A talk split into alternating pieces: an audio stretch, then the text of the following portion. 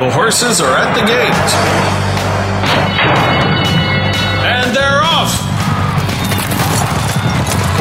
Welcome to Winning Ponies. With a weekend coming up, this is the spot to be for news, handicapping, and spotlights featuring the winners behind horse racing today. Now, here's your host, John Englehart, racing's regular guy. All right, thank you for joining us for another edition of Winning Ponies. Of course, we have the world's richest race on tap, the $12 million Pegasus World Cup Invitational, what looks to be a rematch of Arrogate and California Chrome. That has been the hype. Nonetheless, there's six graded or Group 1 winners in the stake, so it'll be interesting to see. I'm going to guess who's going to round out your superfecta, because those two sure look like the heavyweight champs. It'll be interesting. And we're bringing on board for this big race one of the top handicappers in North America. You watch him all the time on DRF Live, and that would be Dan Illman. He's going to be joining us from New York. And then our first guest, he's a first-time starter. Gentleman's name is Ryan Brady. Seems like he pops up everywhere I go, whether it be the finish line with American Pharaoh winning his swan song race, or at a small track in Ohio, stallion showcase somewhere. And whenever I turn around, Ryan Brady seems to be there. And I want to learn a little bit about his entrance into the game that's led to ownership, but a very interesting project that's come up in recent months.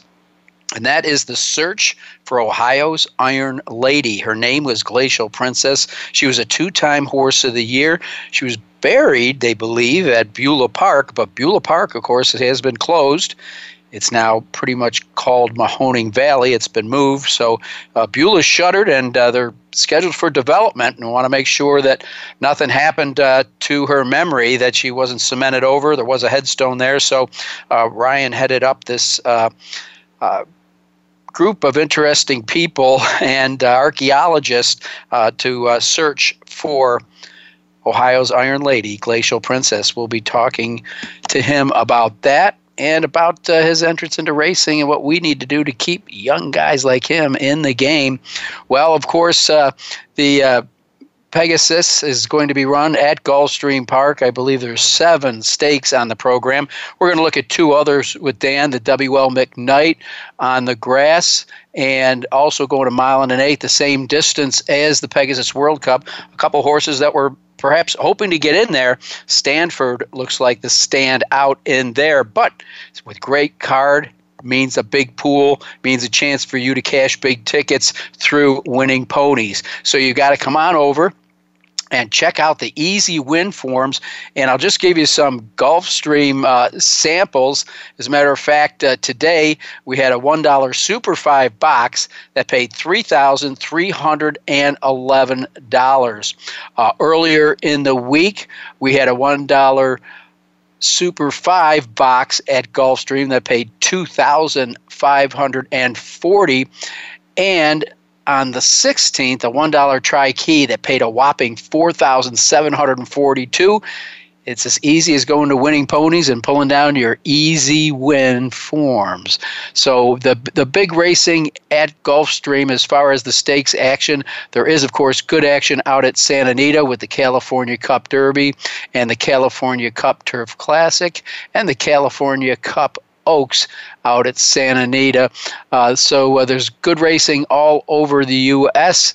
Make sure you pull down your easy win forms. Okay, drum roll, please. 2016 Horse of the Year?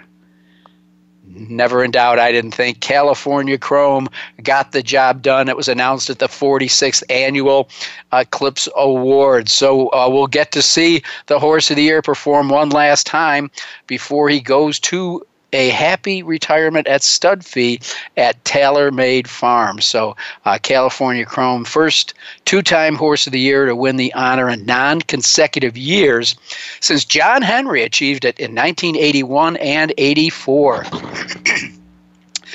They say that California Chrome's not going to leave anything in the tank in the Pegasus, so it's going to be a very, very interesting race. Let's take a look at the Eclipse Award winners. Most of them, there really wasn't much room for debate. The two-year-old male, Classic Empire; two-year-old filly, Champagne Room; three-year-old male, Slam Dunk, Arrogate; and the three-year-old filly, of course, went to Songbird. California Chrome also claimed older dirt male. Of course, the older dirt female in her great swan song in the Breeders' Cup, Beholder. The male sprinter was Drefong. Female sprinter, Finest City, that we saw in action last week. Male turf horse, I think there's much of a doubt here, Flintshire. And, of course, the female turf horse was Tepin. What a campaign she had from coast to coast and even across the pond. The leading owner was Judmont Farm. The leading breeder, Windstar Farm. Javier Castellano took top jock, and the new kid on the block, apprentice jockey Louis Acasio, and Chad Brown took the top trainer honors. Of course, there was the 2016 NTRA moment of the year. I thought it was going to be Beholder and Songbird, but the fans voted, and they gave it to California Chrome for his Dubai World Cup win. You may recall that the saddle slipped on Victor Espinoza in that race, and he still got the job done. And that race did push his career bankroll to $12,532,000, which surpassed Curlin's previous mark. Well, we talked about it last week. It looked like they were going to lift the ban on keeping horses at the fairgrounds, but Gun Runner still denied entry in the Pegasus World Cup. David Fiske of Gun Runner Connections said it really wasn't that much of a surprise, even though he tested negative. It just looks like the officials at Gulfstream aren't ready to take the chance of bringing horses in that may have been exposed to the virus. So Gun Runner, even though he was training up to this race as if he was going to run in it, will not be in the race. Now, I believe it's ABC is going to start their coverage of the $12 million Pegasus World Cup 4:30 on Saturday. But if you can't get near a TV, you can pick it up through our friends at Horse Racing Radio Network. They're going to be going live from 4 to 6. Of course, that's www.horseracing.com. Okay, that's Horse Racing Radio Network if you're looking to listen to the race. Other than that, hope you can watch it at a racetrack. This late breaking news, this just came out. We got it from Steve Anderson out at Santa Anita not long ago, an hour and a half ago. Jockey Drayden Van Dyke was taken to Huntington Hospital in nearby Pasadena after being involved in a two-horse spill in today's fourth race at Santa Anita. He was on the pace setter when the filly broke down. And then there was a horse trailing Rallyback who could not avoid the fallen horse, and unseated jockey Chantel Sutherland. Good news, Chantel was on her feet a few moments after the spill and walked off, but Van Dyke is going in for observation. Of course, he was the champion apprentice jockey of 2014. We wish him nothing but the best. The kid is on fire. Good news out of the jockey colony. How about Robby Albarado? He reached his career milestone. He's going to be jockey of the week. He got to win number 5,000. Only 33 jockeys in the history of the game have done that. He did it at the fairgrounds. He had 6 scheduled mounts that day and got the pressure off early by winning on his very first mount. Of course, Albarado had a good weekend. He also won the Grade 3 LeCompte Stakes with Guest Suite. We'll be covering that in our race results section here shortly. And so what can I say? Another one of the fantastic Cajun riders. Right now, Robbie's the 4th leading rider at the fairgrounds. And he is 13th in all North American jockeys this year with earnings of $477,000. Lifetime earnings now, let's turn back the clock, $205,995,000. And of course, it was good that it happened at the fairgrounds because he is a Louisiana native. Won his first race at Evangeline Downs in 1990 and his first stake at Louisiana Downs in 1993. So his only victory in a Triple Crown race was with Curlin. Of course, he went over and won at Dubai with Curlin. But all we could say is it's just an amazing career. Congratulations to Robby Albarado. All right, right now you can actually bet on the handicappers. That's right. The Maven, David Gutfried, is in the tournament, and right now he's favored among the individuals in the National Handicap Championship at 40-1. Also, a couple of guests that we've had over the months, defending a National Handicapping Champion, Paul Matties, and 2015 Tour winner Jonathan Kitchen were opening co-favorites at 50-1, but the Maven jumps him right now. He's 40-1, so you can bet on the handicappers.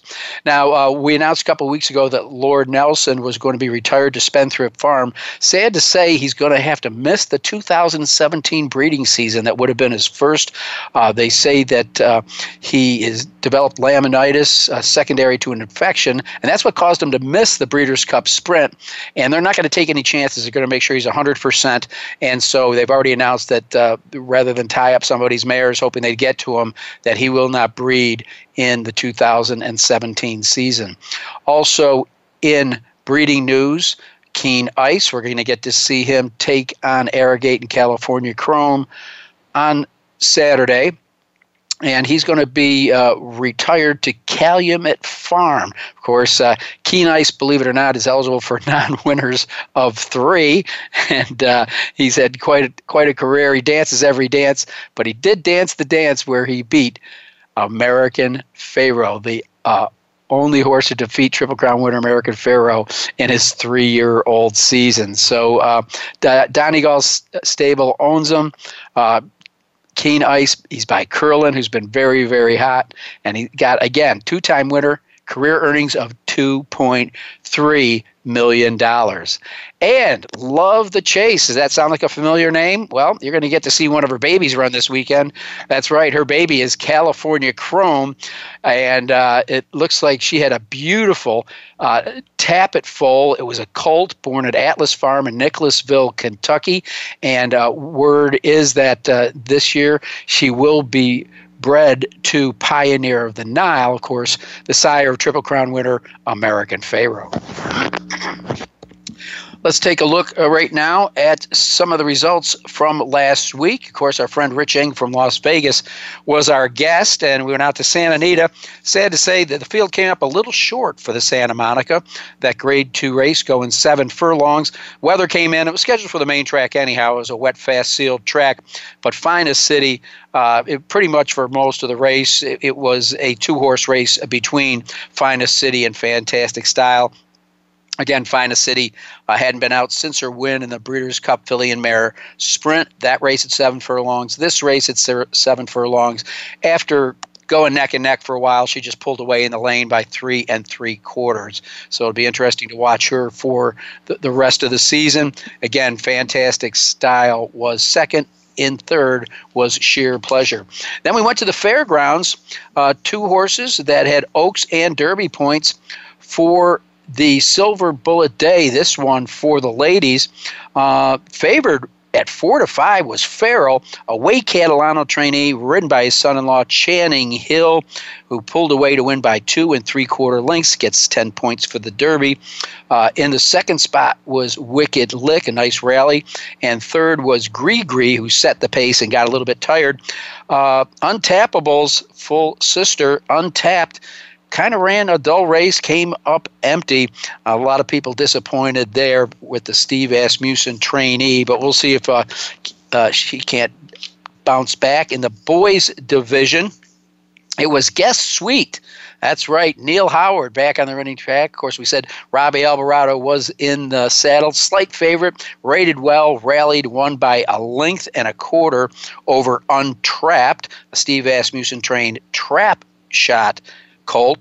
And in the third spot was Takeoff. So again, we'll be tracking those horses when we take a closer look at the leaderboard in the Oaks and Derby. But right now, Farrell has moved to the 3 spot into the Oaks, and it looks like Uncontested, a Catalano trainee, moved in to 4th, while Guest Suite is in number 11 in the standings. Okay, that's a look at the national news and a good tease for the Pegasus World Cup Invitational. Coming up next, the guy that loves the game of racing, Ryan Brady. We're going to get to meet him for the first time. You're listening to Winning Ponies.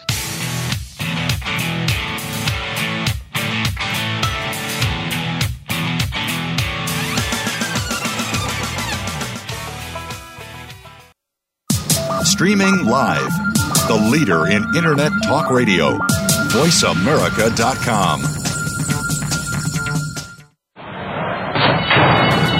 And they're off! What? Can't make it to the track? You can still get all the action with winningponies.com, the home of the easy win form, the most accurate predictions on thoroughbreds, quarters, and Arabian horses at most American and Canadian tracks. Whether it be the Triple Crown, Breeders' Cup, Travers, Haskell, or your daily races, don't worry, let winningponies.com make some money for you. If you think you've seen online TV before, let us surprise you. VoiceAmerica.tv is online now. The leader in live Internet talk radio has done it again. Multiple channels, a state-of-the-art viewing experience, live and on-demand programs streaming 24 hours a day. It's exactly what you want, when you want it. VoiceAmerica.tv. From health and wellness to business, sports, and everything in between, discover our new world. Visit VoiceAmerica.tv now and experience the future of online television. VoiceAmerica.tv. Become our friend on Facebook. Post your thoughts about our shows and network on our timeline. Visit Facebook.com/Voice America.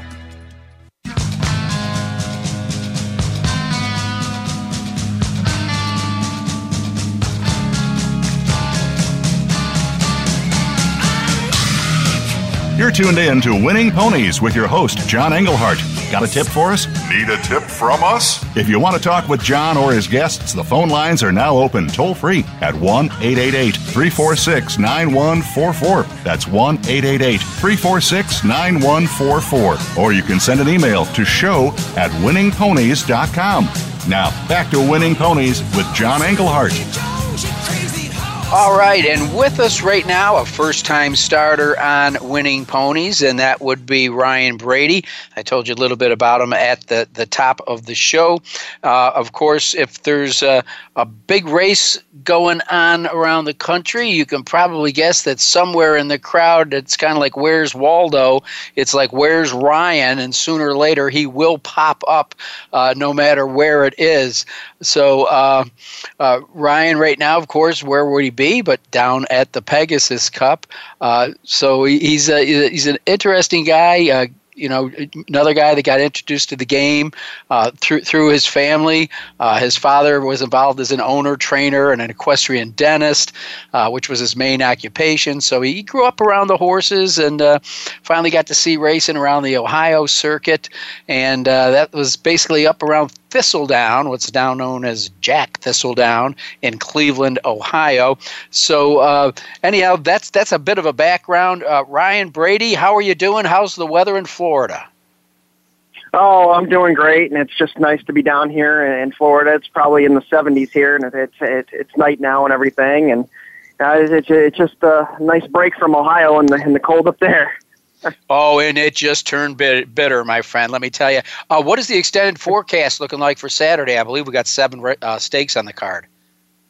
As of right now, the last time I checked, no, I haven't checked today. It's looking pretty good. It's looking clear and everything. But that was the last time I checked. I'm not sure if it's like Ohio down here or not. If like the weather can change like every 5 minutes, but as of right now, it's looking pretty good.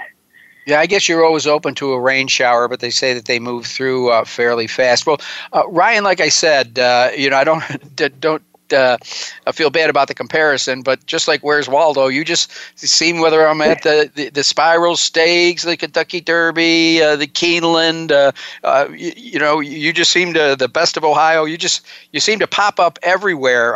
How do you explain your enthusiasm, just because you grew up with it as a kid? Yeah, just because, I did. I was born into this industry and that, and most of my life, early life, it was just seeing Thistle Down and stuff like that. But it wasn't until, I seen Cigar, on TV that I really became a big fan of the sport and everything. And I started to follow it on a national level instead of just a local level and that. And it didn't take until I was, sitting in a hospital for a year with undergoing chemotherapy with bone cancer that I found out about this group called Kids to the Cup. And through Trudy McCaffrey, who started the organization, and her executive director, John DeSantis, who's a great friend of mine, and that they allowed kids from kind of preteen to teenagers to write essay contests to go to these events around the country. So I wrote one for the Santa Anita Derby after I was done with cancer and everything, just describing in my essay that I didn't really get to see racing throughout the year and everything like that, and it would be great to go to the Santa Anita Derby and that. And through that essay, I won, and they flew me full expenses paid out to see the Santa Anita Derby that year. And it couldn't have been a better one, because it was up until American Pharaoh was the greatest horse I've ever seen, and that was Point Given winning the Santa Anita Derby in just a romp and that.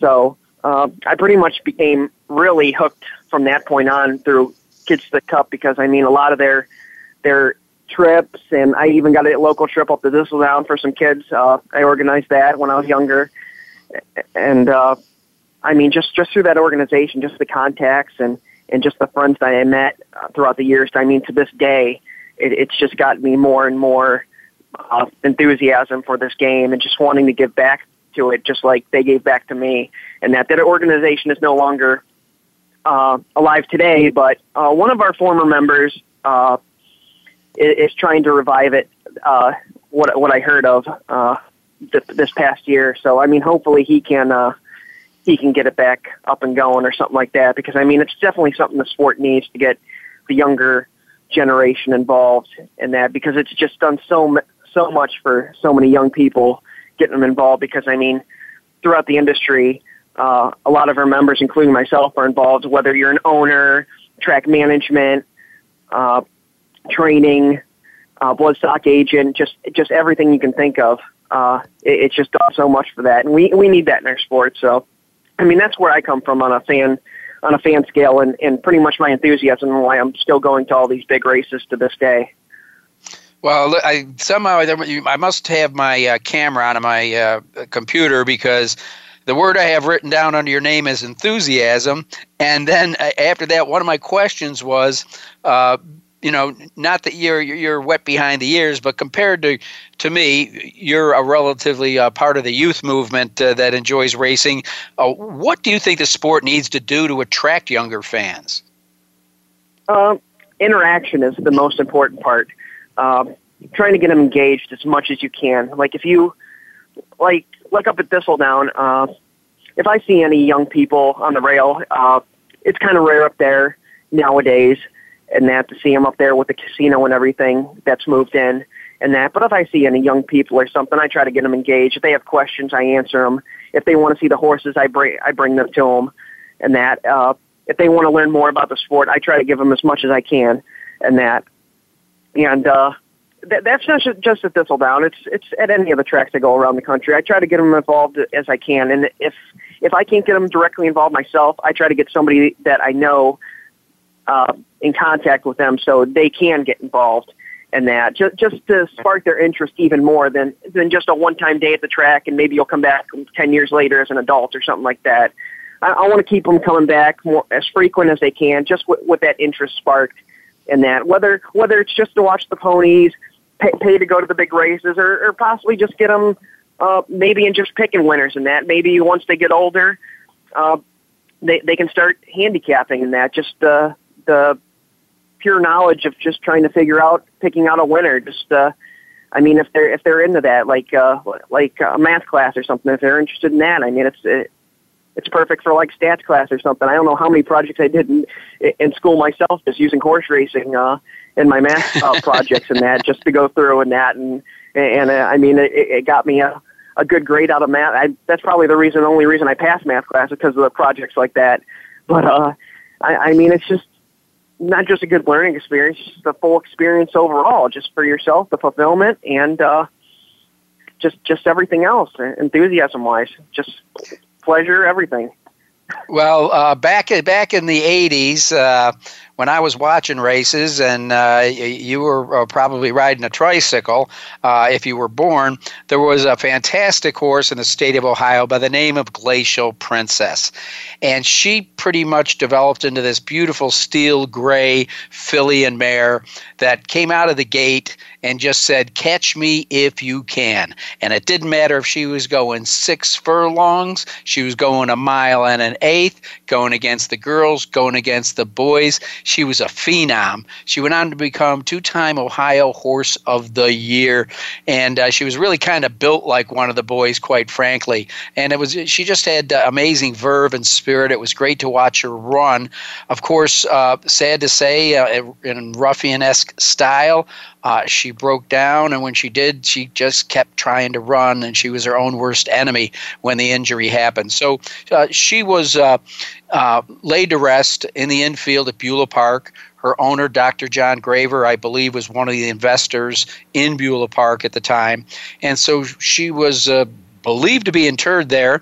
Since then, we know that Beulah Park's been shuttered, and it's going to be developed to some extent, and we're not sure what right now.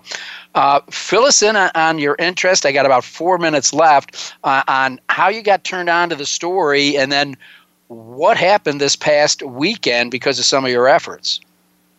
All right. Well, about almost 3 years ago now, 2014 was the last year Beulah Park was operating.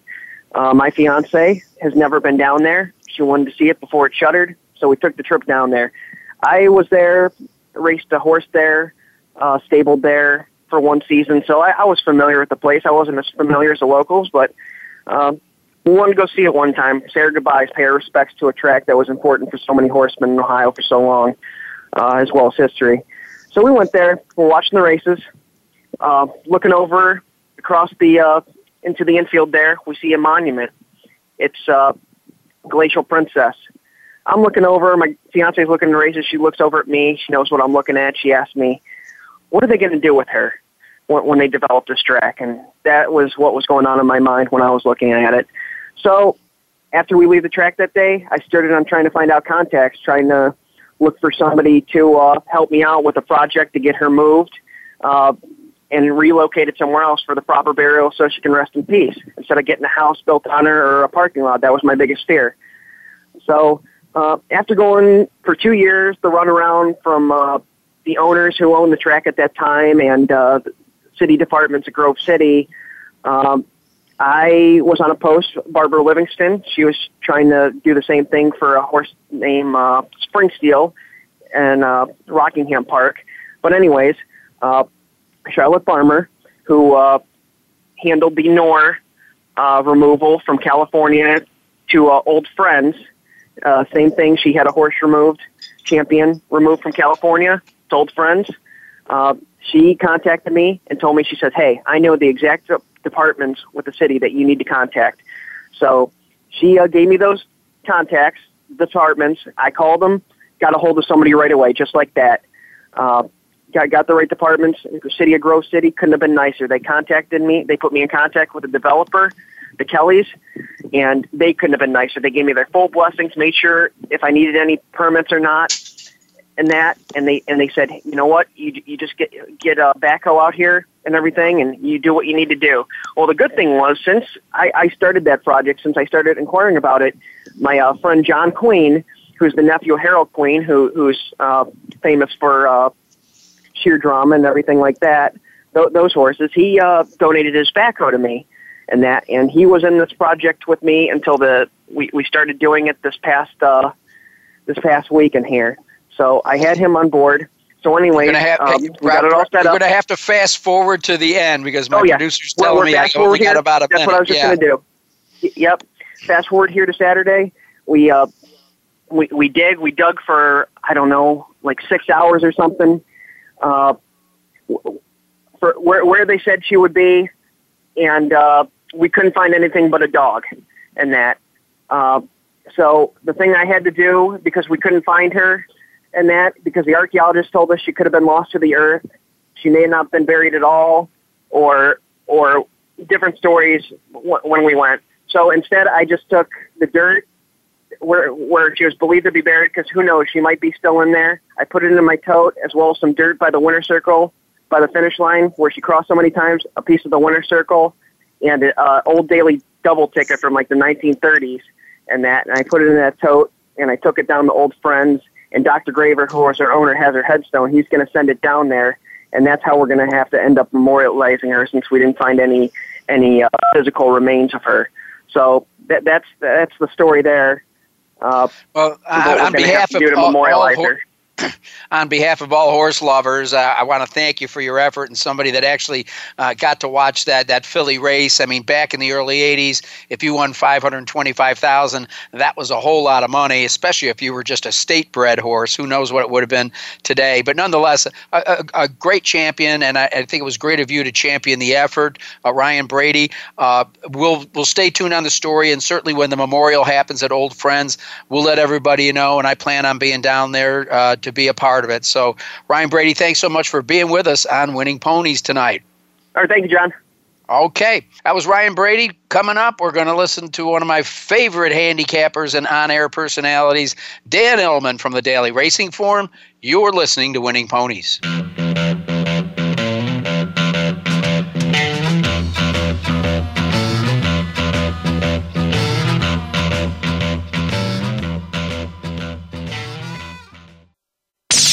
The Internet's #1 talk station. #1 talk station.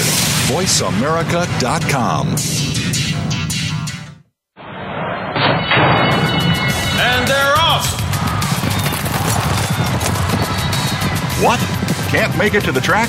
You can still get all the action with winningponies.com, the home of the easy win form, the most accurate predictions on thoroughbreds, quarters, and Arabian horses at most American and Canadian tracks. Whether it be the Triple Crown, Breeders' Cup, Travers, Haskell, or your daily races, don't worry, let winningponies.com make some money for you. Follow the Voice America Talk Radio Network on Twitter. We're at Voice America TRN. You'll get the latest fix on what's happening with our shows, this week's featured guests, and general happenings that you should know about at the Voice America Talk Radio Network. Now you don't have to miss anything when you're away from your home or office. Just go to twitter.com/Voice America TRN or follow along with us at Voice America TRN, the Voice America Talk Radio Network. We're on the cutting edge of social media. Can you keep up? Streaming live. The leader in Internet talk radio. VoiceAmerica.com.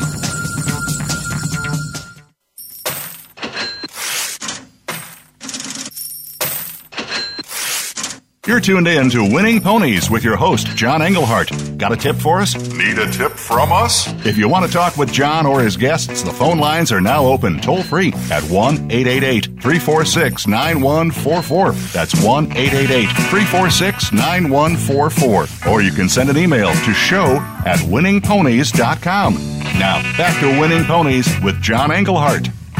All right, and with me, a man that's no stranger to the audience at Winning Ponies. I know that from emails that I've gotten from everybody complimenting me on every time I have Dan on the show. They love it, of course. He's the Daily Racing Form handicapping editor at DRF.com. You see him on air, host of the Daily Racing Form news desk, and now we got DRF Live. If you ever want to have a fun afternoon, make sure you get on there with Dan and his varied handicapping guests, all of which are good handicappers in their own right, but it's always good to have differences of opinion. So when a huge race comes out like this, I try not to tap Dan too much, but the Pegasus World Cup, let's face it, it literally doesn't get any bigger than that. So with no further ado, Dan Illman, how are you doing? Doing great, John. Always fantastic to talk to you. Well, with a $12 million race, I thought I'd bring in the A team, and I consider you the first letter of the alphabet. You know, it's been a busy few weeks for the winter, but, you know, I try to stay up with your stuff. And with all that's going on with the Eclipse Awards and the Pegasus, you've even had a chance to work on your Japanese. I really have. You know, I've been following this whole the Japanese three-year-old situation. For folks that don't know, the Japanese three-year-old situation is they have two races, and whoever accumulates the most points in these two-race series automatically qualifies for a spot in the starting gate for the Kentucky Derby. And one of the two races is down already. Mount St. Legame won that race at the end of last year. And now something's coming up next month, February 19th. It's the Hyacinth Stakes, and I've been very impressed with a three-year-old over there named Epicharis. I put a video of his last race up on my blog on DRF.com. It should be up on the homepage right now, so check it out. He's an interesting horse. If he wins or runs really well in that Hyacinth Stakes, expect the Lonnie route, UAE Derby, and who knows, maybe into the gate at Churchill Downs. I think Lonnie surprised a lot of people. I thought some people just thought he was a novelty at first, and though he didn't win any of those races, he certainly didn't disgrace himself.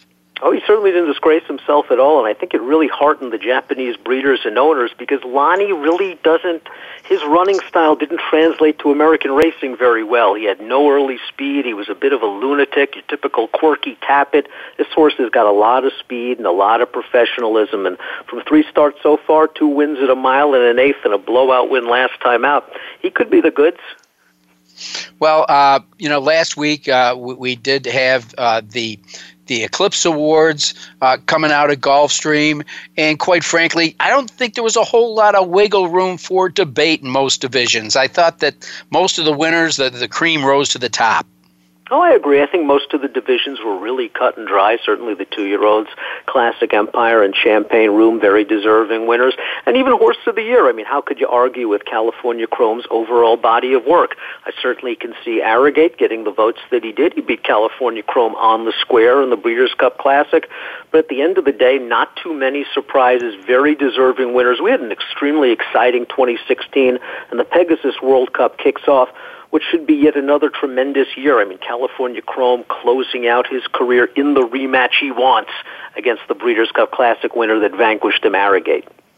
Absolutely. Well, when the Pegasus was still announced, I have to admit, my first reaction, I was kind of a skeptic, Dan. I'm like, you got to be kidding me. You know, $1 million to get in a race. I mean, you basically have to finish third to get your money back. And I was just scratching my head at whether or not they'd pull it off. I was just wondering, what was Dan Illman's first reaction when you heard about the concept? When I heard about the concept, I, like you, was a skeptic. After a day and a half and all 12 spots were filled, people put their money up in about a day and filled this thing up. I wasn't a skeptic anymore. This garnered excitement from the owners and the racing community pretty much from the start. And we look at the field, I mean, this has kept California Chrome in training for one last hurrah. I mean, Arrogate probably wouldn't have had his four-year-old campaign start this early. He has stayed in training. We've got some really good horses in this race. I mean, Keen Ice and Shaman Ghost, they're solid horses. Breaking Lucky's a nice little horse. Noble Bird on his best day can run a big one. Personally, I understand the concept. They want to make it the richest race, etc. That's why we got to have it at 12. I'd love to see 8. I really think 8 would give you the cream of the crop because there's a little bit of filler in here.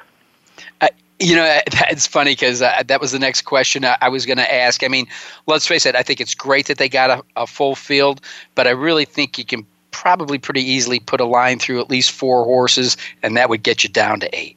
Well, I mean, there are only so many top flight handicap horses at the end of the day. A lot of horses, unfortunately, are injured. They retire early to go off to stud. So to fill the field of 12 top handicap horses, that's a little bit of a chore. And just think, we don't have Gun Runner in here. We don't have Connect to lure the Cigar Mile. So if these horses decide to pass the race for one reason or another, you're stuck with a Semper Fortis or a Prayer for a Leaf or a War Envoy. You know, hard-hitting, honest horses that really don't belong in a Grade 1 race worth $12 million. No, well, we're going to get to that race. We'll probably use that as our highlight to the day. But horses that, you know, were probably on the cusp are going to meet in another mile and an eighth race, the fifth at Gulfstream Park, the Poseidon Handicap. Not bad, 400,000. If this series continues, I can see this race potentially being graded down the road. There's certainly, you know, some names in there that people would be familiar with, such as Cherry Wine, Made from Lucky, My Loot, all horses that have been on the scene for a while and have collected their fair share of dough. But let's face it, I think the standout in here is Stanford. If you throw out his Met Mile, this horse is awesome. No doubt about it. From a speed figure standpoint, this horse might have this field over a barrel. From a pace standpoint, he should be on the lead or stalking a long shot, stretch out sprinter and Ranger in Paradise. He is way the horse to beat. He's a must use in any sort of multiple race wager. My one concern is the further they go from a distance standpoint, the less excited I am about Stanford's chances. I wonder how effective he truly is at a real 1 1/8, and I'm not talking about a 1 1/8 3-turn bull ring like the Charlestown Classic, but it's Todd Pletcher at Gulfstream Park, and I mean, Todd's fantastic everywhere, but he just seems to double up down at Gulfstream. He's way the horse to beat, but if you want to take a shot against him, and I might take a slight stab against Stanford, it might be with Imperative, a horse who last time out was sort of playing Midnight Storm's game out in Southern California, a race with no pace. He was forced to be closer than he usually is, and that's not his running style. In this race, they're going to take him back. So they're going to try to make one run, and maybe at a 1 1/8, that'll be the great equalizer, even if he doesn't get the pace he needs. He's a hard enough trying horse that deserves another shot. That last race really isn't a true indicator of his talent. You know, and it is funny because you've got a lot of familiarity, I think, with some of the connections that are down there. I mean, for Todd Pletcher to move his show from New York to the Miami area and to win at a 36% clip, and it seems like just daily he's unleashing these well-bred maidens that are just been killing some fields. I mean, he is loaded for bear. And it's every year. I mean, every year he comes down to Gulfstream, and this is a barn that wins between 22 and 25% yearly all over the country. But they come down to Gulfstream towards the end of the year. They gear up for this championship meet, and like clockwork, it's 33, 35%, and their horses just thrive down in South Florida. Stanford, no exception, and Made from Lucky, and his second start of the form cycle, you know, he's a horse that could certainly improve. You're reading my notes again, Dan. You know, of course, Javier Castellano coming off an Eclipse Award-winning year. He's riding over 21% down there. And, you know, at Gulfstream, some horses really like that course. And certainly, you know, he's won several times there. But he's kind of a distance special. A 1 1/8 is right in his wheelhouse, is one 704,000 of his lifetime 996 going a 1 1/8. So Made from Lucky, yeah, while Stanford's getting the headlines, you can't overlook the other Pletcher horse. And he's always a horse that Todd's had a great deal of hopes for. He's not your typical brilliant type of early sort, and they had hoped that as he matures and as he got older, he'd improve. Now, he missed a lot of time last year after running in New York, but I think the time off might have done him some good, because last time out, I'm not going to take that loss too seriously. A, it was the layoff, and B, Stanford just controlled that race with no pace. If there's a little bit more pace, I'd expect Made from Lucky to run better. Well, that's a look at the Poseidon Handicap.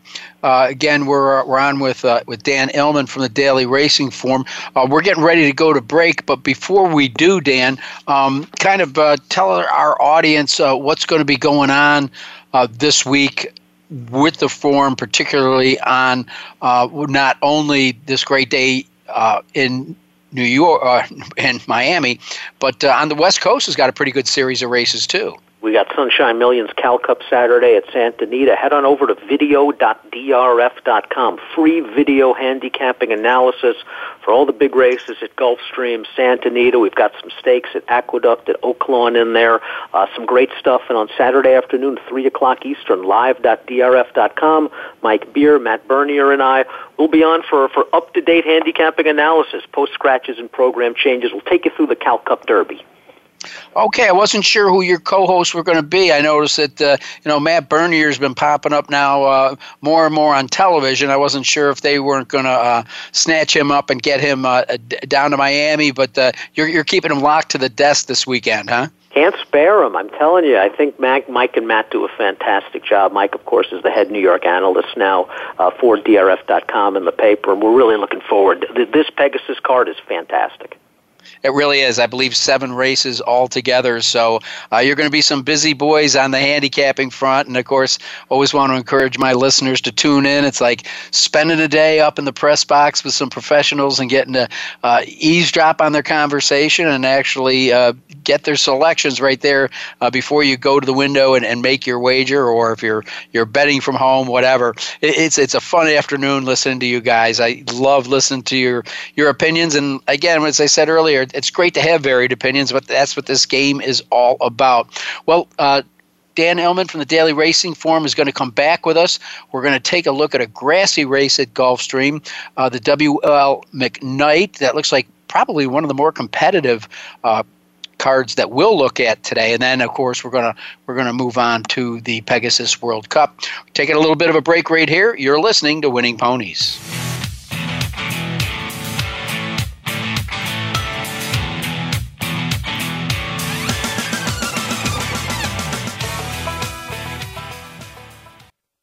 Stimulating talk gets those synapses in the brain firing really fast. All the time. The #1 internet talk station where your opinion counts. VoiceAmerica.com. And they're off. What? Can't make it to the track? You can still get all the action with winningponies.com, the home of the easy win form, the most accurate predictions on thoroughbreds, quarters, and Arabian horses at most American and Canadian tracks. Whether it be the Triple Crown, Breeders' Cup, Travers, Haskell, or your daily races, don't worry, let winningponies.com make some money for you. Have you friended us on Facebook yet? Why not? Just go to Facebook.com/Voice America or search for the keywords Voice America. Once you are part of our Facebook network, you'll receive daily messages about what's happening with our shows, this week's featured guests, and new happenings at the Voice America Talk Radio Network. And you can add your voice to the always active discussions on our timeline. Just go to Facebook.com/Voice America or search for Voice America. The Internet's #1 talk station. #1 talk station. VoiceAmerica.com. You're tuned in to Winning Ponies with your host, John Englehart. Got a tip for us? Need a tip from us? If you want to talk with John or his guests, the phone lines are now open toll-free at 1-888-346-9144. That's 1-888-346-9144. Or you can send an email to show@winningponies.com. Now, back to Winning Ponies with John Englehart. All right, and with me from the Daily Racing Forum is Dan Illman, one of the more popular handicappers to watch and listen to in the country, personally, in my opinion. I love his delivery, love his style. As he just told us, he always has some top handicappers to bounce his opinions off of. And a great card at Gulfstream. We'll turn our attention right to a kind of a rare distance, 1.5 miles on the turf. But what's interesting is in the WL McKnight handicap, we have not only 1, but 2 return winners of this race. Twilight Eclipse is going for his 3rd win in the McKnight. He won as a 3-year-old in 2012 and then repeated in 2013. And then Charming Kitten, a horse that kind of went off the grid for a whole year, won in 2015. And as we were saying off the air, Dan, boy, even the handicapper in this race was scratching his head. Morning line, 4-1 favor on the 7 Twilight Eclipse, and you understand why, as you mentioned. He's won this race several times. He's earned $2 million in his career. And this is a horse, he only won 1 allowance race last year. I think he ran really well in some starts like the Bowling Green and the Sword Dancer. He was just put in against Flintshire. And, you know, there aren't too many turf horses that can handle Flintshire when that one's right. The Turf Classic was on yielding ground, and if there's one thing I know about Twilight Eclipse is he can't stand up on any turf course less than firm. And the Breeders' Cup turf was simply a tough spot. He still can run at the age of 8 at 4-1 or less, however. I'm willing to take a wait-and-see approach because even when Twilight Eclipse was at his best, there were times when he would find one better on the win end. You know, and you mentioned the competition of Flintshire. In the country, there's probably not in the top five, you'd have to put the Big Hoss as far as horses that like to go long on the grass, and that was the other horse they ended up running behind last year. So if you're judged by the company you keep, Twilight Eclipse is going to be dangerous. But again, he's turned 8, only won one race last year. He does have a lot of third-place finishes, but he also has over $2 million in earnings and comes out of the Albertrini barn. So can't be overlooked. But I want to ask you about Charming Kitten. It looked like he became a project for the Ramses. He was in training with Todd Pletcher when he won the McKnight back in 2015. For whatever reason, somebody talked him into giving this horse to Dermot Weld and bringing the horse over to Ireland. Looks like maybe that wasn't the best of ideas. And so, hey, you dance with the one that brung you. He's back with Mike Maker. Todd, got this horse really good last year when he won the McKnight. Then he won the Alan Jerkins as a 2-5 favorite, should, in a weak field. And they took a shot over there. And the competition without Lasix for Charming Kitten was just a little bit too much. I have no idea what we're going to get. We haven't seen him since August. This is a horse that needs distance. And a mile and a half is obviously no problem for him. But, again, you're taking a relatively short price off a layoff. He hasn't run in this country in about a year. Again, a horse that could easily win on his best day, but I'd love to have a horse with a little bit more recency, a little bit more form at perhaps a better price. And Dan Illman from the Daily Racing Forum, who might that be? I like Dana Stein, a former, in here. That's the number 4 for Roger Atfield. I think his form's dirtied up. The Northern Dancer and the Canadian International were both paceless races, if you recall. Just look at those fractions, 53 and 4, 52 and 3, respectively, for the half. Dana Stein, a former, is sort of a mid-pack one-run closer. He has no chance in races like that, but he ran really well both times. Last time out in the Red Smith handicap, he stumbled coming out of the gate. He was probably 3-4 wide throughout all 3 turns. He made this big wide run into contention, got bumped at the top of the stretch, and he was second best to Bigger Picture, is going to be the favorite on Sunday at Sam Houston and the Connolly. He was really game Deinersteiner for, but outfinished the favorite Wake Forest in that race.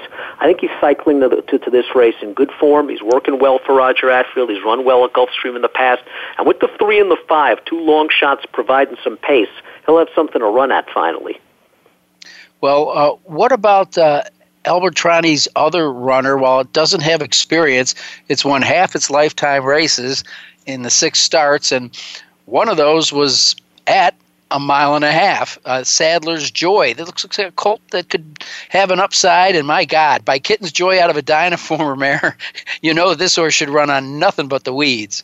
His races, his last 3 races, all wins in New York, have hinted at stakes potential. This horse has an explosive stretch kick. He's going to get tested for class for the first time, but that just means you're going to get a price, and you're absolutely right. If you're picking one horse in this race with upside down the road, it is the 11 Saddler's Joy, uncoupled stablemate of your morning line favorite Twilight Eclipse. He's a horse I would definitely use along with my top pick Danish Dynaformer in any kind of multi-race wager.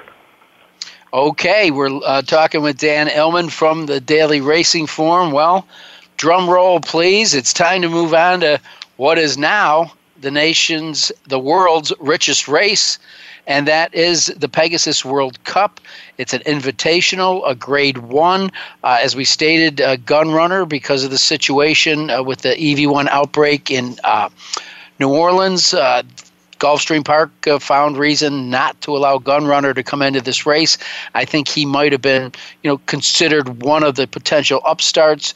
But let's face it, the way that California Chrome has been training on the West Coast, and since he's really relished, it appears, over the Gulfstream Park course, that last work was an eye-popper, and they still say he did it easy.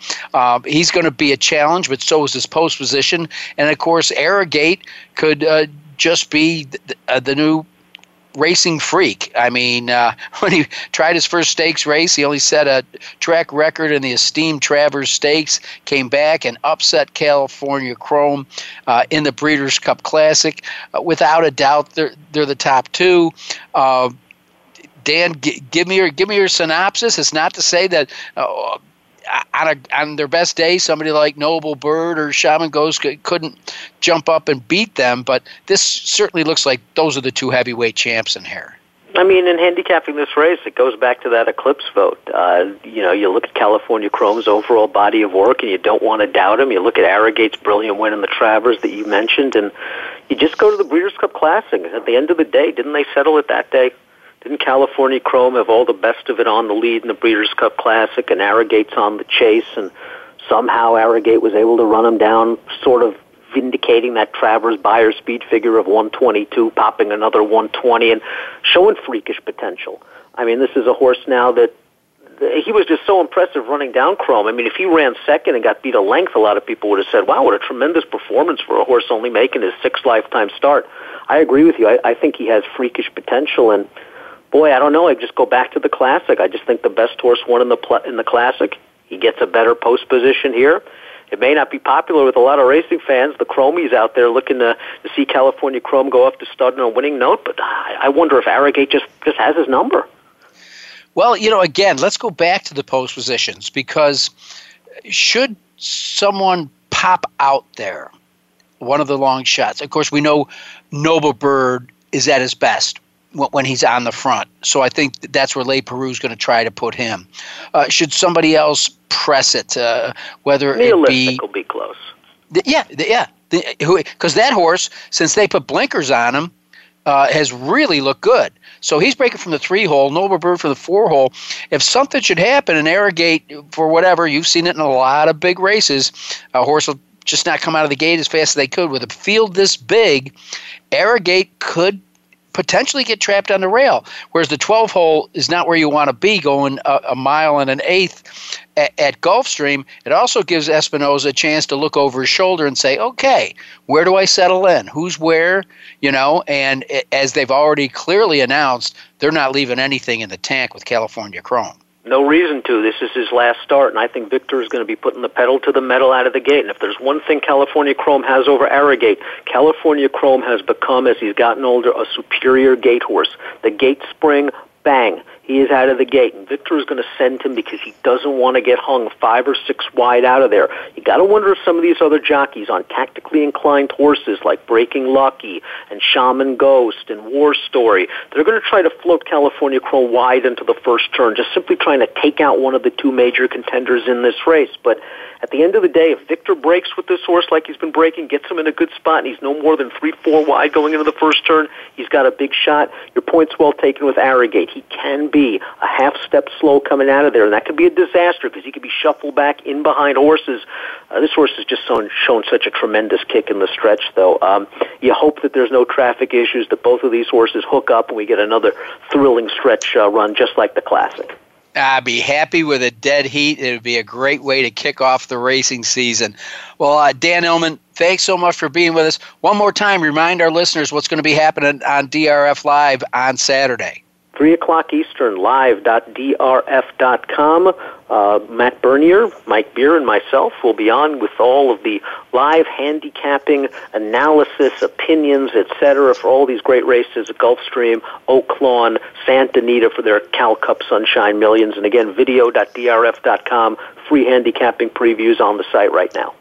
All right, and that trifecta, headed up by Dan Illman, does a fantastic job. Dan, thanks again for being with us on Winning Ponies. We'll be watching you on Saturday. John, always a pleasure. Great talking to you.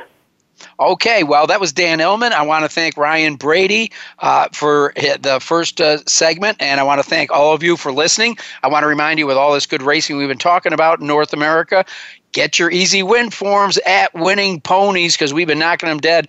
Particularly had a good week at Gulfstream, and your money will get lost in the pool. You can make a big bet and not get hurt. For Winning Ponies, I'm John Englehart. Remember, when you go to the races, bet with your head, not over it. Thanks for listening to Winning Ponies with John Englehart. We know the information from today's show will help you at the next post. Keep listening for more next Thursday at 8 p.m. Eastern Time, 5 p.m. Pacific on the Voice America Sports Network.